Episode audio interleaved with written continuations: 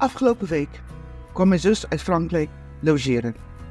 Ze appte mij al van tevoren: Ik wil graag met je mee naar de kerk, Lucinda. Ik proefde bij haar een groeiende belangstelling voor het geloof. Iets wat zij al in jaren niet meer heeft gehad. Niet verwonderlijk dat de eerste vraag was: Maar hoe lees ik nou eigenlijk wel de Bijbel? Ten eerste bestelde ik een Bijbel voor haar. De basisbijbel in het Engels, omdat dat haar moedertaal is. Toen haar Bijbel op de mat viel, zei ze weer: En, en, zeg het nou, hoe moet ik dat lezen? En ik riep zoals ik ben, vol verwachting en enthousiasme. En ze zei: Oh ja, dat ga ik, dat ga ik proberen. En ik zei: Weet je, ongeacht welk boek je, je leest, lees het alsof het een spannend verhaal is. En verwacht er ook wat van. Ik geloof dat God je verder zal leiden. En ze zei, de onzichtbare God, met een glimlach.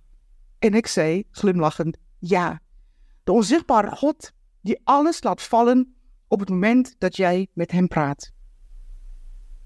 Ten slotte wil God niets meer dan dat wij zijn hart leren kennen en hem zo leren vertrouwen. Ze zei nog dat ze het spannend vond, dat je dat lezen, maar ik verzekerde haar dat als ze de Bijbel open zou doen, God heel dichtbij zou zijn. Heel dichtbij? Tuurlijk. Ik zei niet zo zwaar tillen aan het lezen van de Bijbel. Gewoon lezen. Weet je, begin maar gewoon. Hij wil juist dat wij zijn juk op ons nemen, want dat is licht. Weet je, en dat staat natuurlijk wel heel duidelijk in Matthäus 11, vers 30. Ik riep voordat ik het eh, huis verliet en naar de zaak ging. Vergeet niet, een beetje achterloos en zonder spanning lezen. En ze lachte, weet je.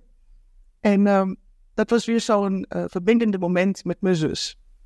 Want op die manier, op die manier communiceren wij met elkaar.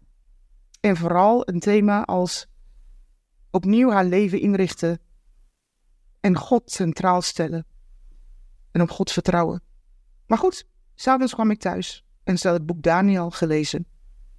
Maar vanuit de auto, voordat ik nog vertrok, zei ik tegen haar: En vergeet niet, lees natuurlijk wel Psalm 138, vers 8. Want je weet, God laat nooit los dat wat zijn hand ooit is begonnen. En hij is natuurlijk wel al langer met haar begonnen, want samen zijn wij gedoopt. Heel, heel lang geleden. Met veel vertrouwen vertrok ze naar Frankrijk. Met haar Bijbel op de voor, ja, zitplaats naast haar. En ik geloof en ik weet dat God nooit loslaat, dat wat zijn hand begonnen. En bij mijn zus zie ik dat heel duidelijk. Zij is werkelijk van heel ver gekomen. En ze zei tegen mij: Ik heb alles geprobeerd. Ik ben overal geweest. Ik heb mijn vertrouwen gesteld in dingen die mij alleen maar teleurstelden. En nu? Nu wil ik weer terug naar de levende God. De God die inderdaad mij nooit los zou laten.